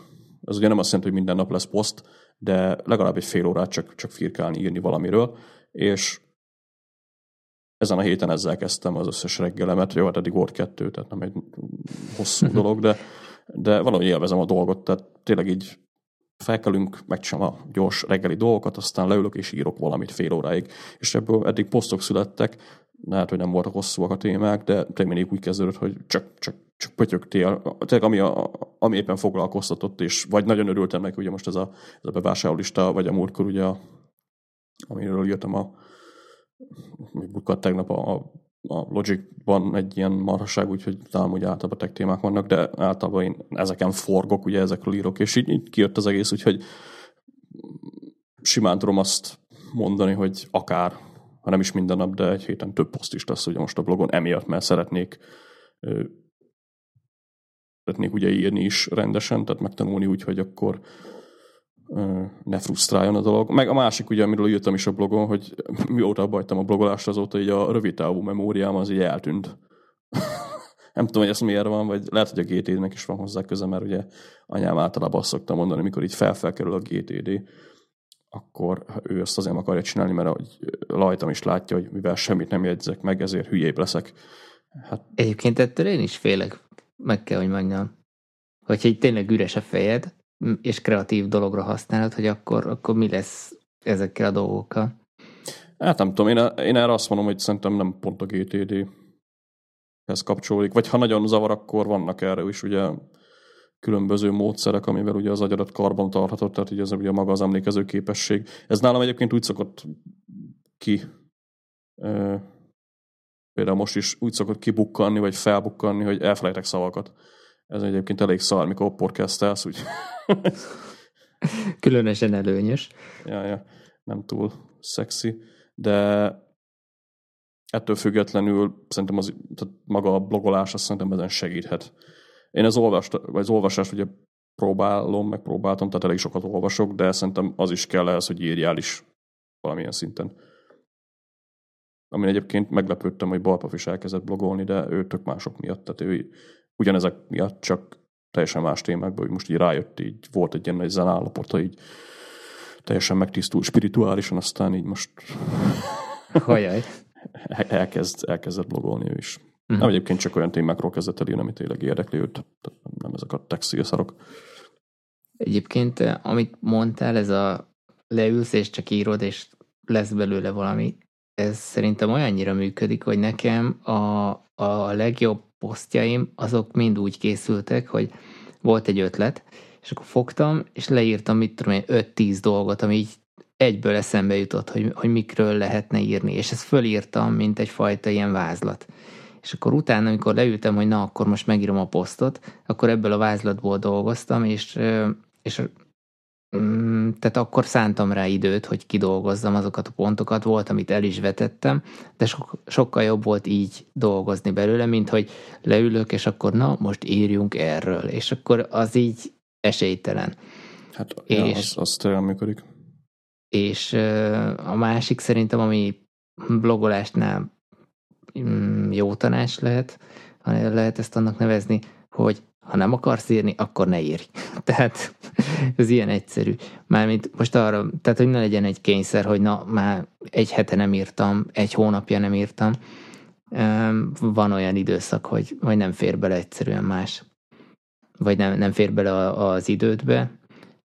Bár ebbe van ezért egy kis maximalizmus is, hogy összecsapottat nem akarok írni, ezért inkább nem írok, de, de én ezt így nagyjából követtem. Igazából ennyi. És a helyes írásom nekem is sokat javult, mert azt láttam, hogy te is írtad. Hát, ja, az, hát a helyes írás az örök kérdés, tehát ez, arról folyamatosan tanulsz szerintem. Mondjuk én például ilyen vázlatokat nem használok, tehát azt nálam nem úgy kell elképzelni, hogy összerakok egy ilyen vázlatot, aztán a szerint mondjuk egy outline-ból dolgoznék, még az attól is függ, hogy mit írsz szerintem.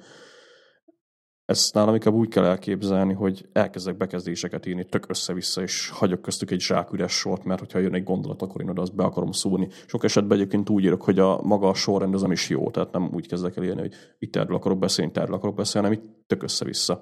És ez tényleg úgy néz ki, hogy ott van egy, egy egy hosszú bejegyzésnek tűnő szöveghalmaz, csak ha elolvasod, akkor semmi értelme nincs. Tehát így nincs köztük logikai kapcsolat. És ez az első része a processznek, ugye itt adod ki a gondolataidat. A második része ugye pedig az, hogy hát próbálod ezt valami fogyaszt, más, más által is fogyasztható formába önteni. És időben ez egyébként semmit nem jelent, tehát időben ugyanannyit tökölsz ezzel is, mint mondjuk egy elejétől elkezdem, vagy amit ugye te mondtál, hogy vázlatot írsz utána, utána megírod maga a posztot nálam is ugyanúgy egy régen is, meg most is egy, egy hosszabb poszt, az akár egy óra, másfél óra is lehet. Mondjuk abban egyébként sokat fejlődtem most így az utóbbi pár, most nem csak a blogoláshoz egyébként, hanem máshoz kapcsolódóan, hogy kiválok egy csomó baromságot. Tehát minél lehető, lehető minél egyszerűbben fogalmazzak meg valamit.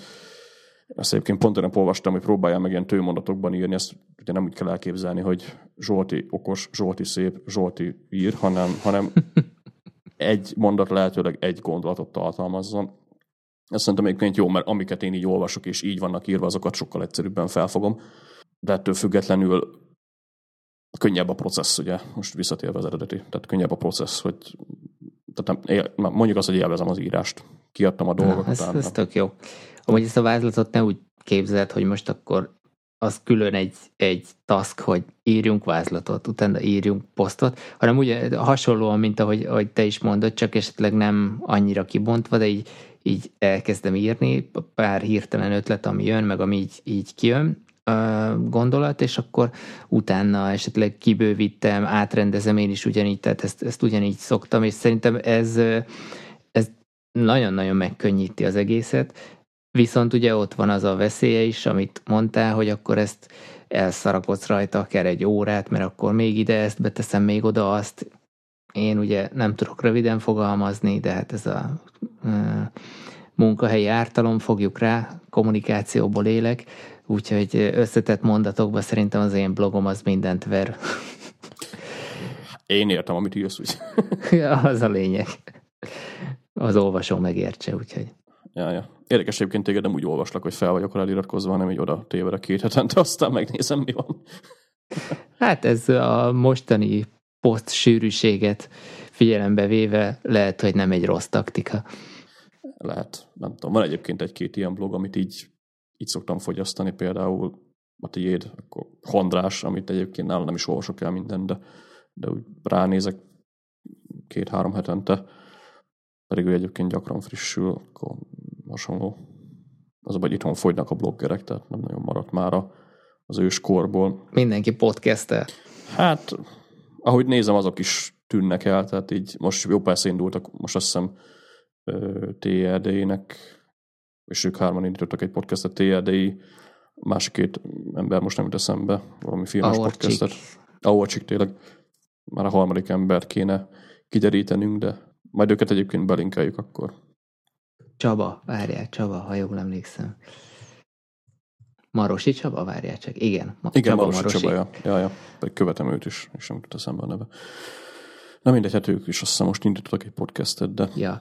Amúgy azt akartam még mondani, hogy a, így a poszt sűrűség, az szerintem mindenki fejébe megfordul, hogy most mi a jó, mi a rossz. Én például a, a, egy ilyen heti egy, vagy max heti kettő poszt a, egy ilyen követett blognál az, amit úgy el tudok, hát nem az, hogy viselni, hanem ami úgy kényelmes nekem. Tehát ha mondjuk napi szinten van egy, egy blogon ö, ö, poszt, új poszt, akkor ne- nem biztos, hogy, hogy minden nap el fogom olvasni. Vissza meg nem feltétlenül olvasom mindig, de ez nyilván ez, ez egyénfüggő, ez most csak a saját ö, meglátásom. Idénre egyébként én is kitűztem, hogy, hogy próbálok írni minden héten egy posztot, mind a Patika blogra, mind a, a, a saját blogomra, de hát ez így a, a január második, harmadik hetétől, mikor úgy igazán beindult a, a melom, eh, mármint a rendes melom, eh, onnantól kezdve ez már meg is bukott ez a történet. hát ja. Igen, ez attól is függ egyébként, hogy mennyi időt tudsz rászállni. Persze. Mondjuk én ezzel egyébként úgy vagyok most egy picit talán azért így ö, kezdtem el újra a blogolást, mert most kb. megint kijöttem ebből a nagy hírolvasó lyukból. Az az igazság, hogy az utóbbi köszönhetően Orbán netadójának én azóta foglalkoztam megint jobban a politikával, azelőtt így pont leszálltam magasra, hogy mi van itthon. Ami jó vagy rossz, tök mindegy, most nem ez a lényege, de azóta így tényleg naponta figyelem a 444-et, az Indexet, néha annyira bebarmolok, hogy az Origót, HVG-t is megnézem, és ezt naponta többször. És most így az utóbbi pár hétben azért kezdtem rájönni, hogy azért karácsonykor nem a 444-et kéne olvasni például, vagy hasonló dolgok. És az igazság, hogy a híreknek a minősége is ugye olyan, hogy lehangol, tehát most minden nap ugyanazt a sok baromságot elolvasni szerintem felesleges, úgyis tudjuk, hogy mi van. A másik pedig ugye az, hogy azt az időt, amit mondjuk a hírek olvasásával, vagy esetleg a 444 kommenteknek a bagarászásával töltök, azt mondjuk hatékonyabban is eltölthetném, például azzal, hogy én állítok elő valamit. És ez a meglátás hozta igazából azt, hogy mondjuk jó lenne blogolni, esetleg kicsit több időt és pénzt belőni a podcasteknek a minőségjavításába, tehát inkább eltöltök mondjuk másfél-két órát egy podcast vágással a Logicban, mint, mint azzal, hogy a 444-et bogarásszam, vagy esetleg Twittert olvassak. És az az igazság, hogy ugye most visszatérve arra, amit mondta, hogy a napi szinten posztot írni, én most ezt tartom. Tehát jó, lehet, hogy nem napi szinten, persze napi szinten nem tudunk posztot írni egyértelműen, meg hülyeség is, de akár heti négy poszt is kijöhet tőlem, mert én most teljesen komolyan gondolom azt, hogy a napi reggeli egy óra, másfél óra posztírás az nem elfecsérelt idő, mert, mert a napi ilyen apró distractionökből összejön simán annyi, amit, amit eltöltök ugye azzal. És az az igazság, hogy azóta tényleg kevesebbet bogarászom a Twittert is, tényleg kevesebbet olvasok 444-et is, meg Indexet is. Hát meg ez ugye ugyan, úgy kreatív munka, akárhogy is vesszük, tehát Ja, a kreatív munka, és valamit előállítasz, tehát inkább, inkább ezzel menjen el az idő, mint mondjuk azzal, hogy azon aggórok, hogy éppen Viktorék mit szarakodnak. Tehát ez, ez ná... igazából most Viktorék indították el nálam a blogolást, tehát valamilyen szinten kösz Orbán. akkor a köszorbán, igen. Igen. De Hashtag. En, hashtag, ja. Szeretem egyébként azt a hashtaget. De, de ennek tényleg ennyi az oka. És szerintem, sőt, most én ezt érzem is egyébként, hogy most tényleg úgy őszintén, tehát nem csak azért, mert mondjuk mások is írnak naponta, és nekem is kell, hanem tényleg írni akarok naponta. Lehet, hogy nem fog minden nap összejönni, hát holnap például utazunk, tehát holnap reggel valószínűleg nem fogok posztot írni, de de csütörtökön már ott leszek megint, hogy na, akkor bejegyzést kell írnom, mert, mert muszáj írnom, mert, mert vannak cuccok, amikről lehet írni, ez hülyeség egyébként, hogy nem lehet írni dolgokról, mert mindig van valami. Lehet, hogy abból nem lesz bejegyzés, de legalább írtál, és nekem ez a lényeg, hogy legyen egy kreatív processz, ugye, amivel, aminek egy mellékterméke, ugye a blog. Egyébként én azon szoktam gondolkozni, hogy, hogy oké, okay, én is azt mondom, hogy most nem olvasok többet hírportált, mert egyfelől ugyanazok a dolgok ismétlődnek, sajnos, másfelől nem történik semmi változás. Persze legyen tájékozott az ember azokban a témákban, amik, amik érdeklik, de tényleg egy ilyen, egy ilyen rágógumi az agynak, és, és sok esetben kidobott idő. Csak aztán utána egyből belegondolok, hogy oké, okay, és mi van, ha az én posztomra is ugyanezt mondja valaki, és, és akkor így néha, néha belekerül ez egy ilyen végtelen ciklusba, hogy most akkor én rászánom az időt, de nem feltétlenül jelent az, az plusz időt valak, vagy plusz értéket valakinek, mert mondjuk ő ugyanebbe a fázisban van, hogy nem szórakozok azzal, hogy blogokat olvasgatok, hanem csinálom a saját magam dolgát, de ez valahol egyébként kiegyenlíti egymást, hogy most éppen ki milyen fázisban van, de ezen így néha el szoktam filozofálgatni. Ez vicces módon nekem is eszembe jutott már egy párszor, de hogy igazából mindig De ha leszarod, bocsánat, ha ezt leszarod, akkor meg tehát írja aztán kész. Tehát úgyse azért csinálod, hogy most 8000 vizitorod legyen egy óra alatt, úgyhogy ez, ez szerintem a blogolás egyébként egy, egy önző dolog valamilyen szinten, és ez nem, nem a szó negatív értelmében, hanem ez abszolút pozitív. Így van. Mondjuk azt, azt hozzá kell tenni, hogy teljesen egyetértek ugye azzal, amit mondta, hogy le kell szalni. Tehát az, az igazság, hogy ha valaki nem olvassa a posztomat, szarok bele magasról. Tehát nem azért írtam, hogy mindenki elolvassa egyértelműen, hanem, hanem akinek az segít valamit, annak ott legyen ez. Ahogy mondtad, ugye az ember önző, tehát a blogolás az tényleg egy önző műfaj, és alapvetően ugye magad miatt csinálod, mint ugye én is, tehát nem, nem az olvasók vannak nálam elsősorban, hanem nem, mondjuk azt, hogy inkább két processz. Maga az írás, ugye az miattam van, a, a végleges poszt, tehát ugye a második fázis, amit mondtam, az viszont már ugye kicsit az olvasók miatt is van ez, de attól függetlenül szarok bele, hogy ki olvassa a blogomat, az, az igazság. Tehát így, ha, Persze, ha... hát azért a user is fontos, mert nyilván akkor plain textbe kitennéd, aztán kész, tehát én is azért képeket keresek sokszor hozzá, formája legyen, bekezdések, stb. Tehát, hogy mégiscsak élvezhető legyen. Ez a második fele, ez, ez már szól az olvasóról. Így van, így van, de ez valamilyen szinten megint a kreativitásra visszavezethető, mert ha igénytelen vagy, akkor textfájlokba kezdesz el írni, aztán az lesz csak a blogod. Ha kicsit odafigyelsz rá, akkor, akkor meg ugye összeválogatsz szépen screenshotokat, vagy képeket, és akkor lesz belőle egy könnyen folyasztható dolog. Teljesen más a műfaj, ugyanúgy benne van a kreatív processz az első meg a második fázisban is, ami viszont egyébként ezzel szembe megy, hogy egyébként viszont érdekel, hogy hányan olvassák a blogot. És, és most hiába tűnök ilyen SMO faszfejnek, engem érdekel, hogy minél többen olvassák. Real-time analytics. Én így van, az real-time posztolás után ott ülök és nézem, hogy azt akkor én hány. Is így szoktam. És hiába mondják azt a bloggerek, hogy csak azért csináljuk, mert az írás, az baromság, mindenkit az érdekel. Hülyeség, persze. Mindenkit érdekel, hogy hányan olvassák a blogját, mindenki szeretne rengeteg olvasót, én is szeretnék rengeteg olvasót. Nem tartom magamat abszolút nagy blognak, szerencsére nem tizen olvassák a blogot, hanem kicsit azért többen, de szeretnék több olvasót, szeretnék én is egyértelműen több posztot írni, szeretnék több helyre eljutni, már csak azért is, ugye, mivel ezek akár potenciális munka lehetőségek is lehetnek. Nekem hiába mondja azt valaki, hogy a blogolás az csak az, az nem hoz pénzt itthon. Maga a blogolás nem, viszont a blogolásból lehet olyan ö, kapcsolatod, vagy ö, bármilyen munkád, ugye, ami annak köszönhető, mert leírtál valamit. És e, erre, ezt egyébként alá tudom támasztani maximálisan. Most anélkül, hogy részletekbe belemennénk, de a, a Patika blog nekem rengeteg kapcsolatot, meg lehetőséget hozott, úgyhogy ja, ez emiatt, így van. Emiatt pedig tényleg megéri azt, hogy minél többen olvassanak, és az, hogy minél többen olvassanak, ahhoz meg pedig az kell, hogy legyen rendszeresen content. És a rendszeresen content az akár heti több poszt is. Én ezt is szem előtt tartom egyébként, mikor írok, tehát nem akarok ö, nem akarok álszentnek tűnni, ez is benne van. De valahol meg ugye az is benne, hogy írni naponta. Úgyhogy lehet, hogy content fosás lesz majd egy idő után, de inkább az, mint ugye a 444 bogarászás. Valahol egyébként a 444 is content fosás, tehát azért mondom, hogy inkább vagyok a előállító oldalon, mint a, a fogyasztó oldalon ebből. Úgyhogy nálam ez szerintem másnál is ez szerintem megvan simán. Meg hát vegyük például mondjuk a mi ismertségünket, meg az agyviharnak az elindulását, mert az is tulajdonképpen egy YNAB, meg produktivitás posztnak köszönhető, és akkor innen indult az egész. Hát ja, ez igen, egy teljesen jó példa rá.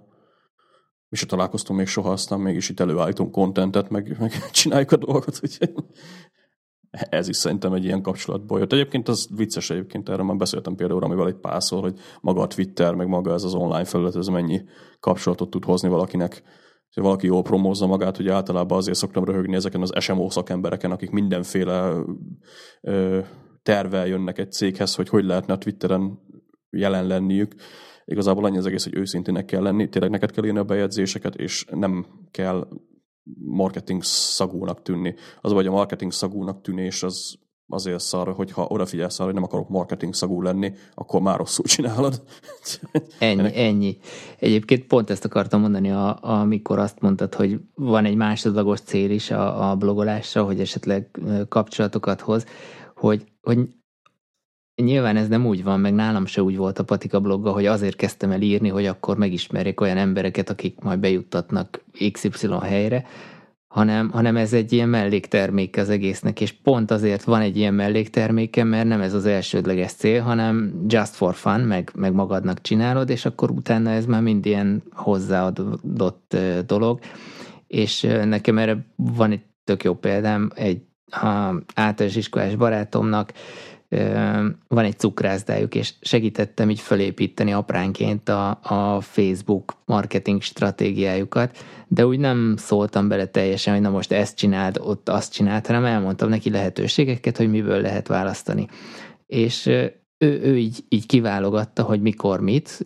Néha kicsit így egyengedtem az útját, és már olyan szintre saját maga felfejlesztette így a, a Facebook oldalukat, hogy, hogy így, így tök jól működik, és, és ez így büszkeség nekem is, de ott is az volt a titok, hogy, hogy őszinte volt az egész, és nem az volt a cél, hogy ilyen izzadság szagúna, akkor egy hónap alatt ezer lájkolónk legyen, hanem, hanem így apránként mentek a dolgok.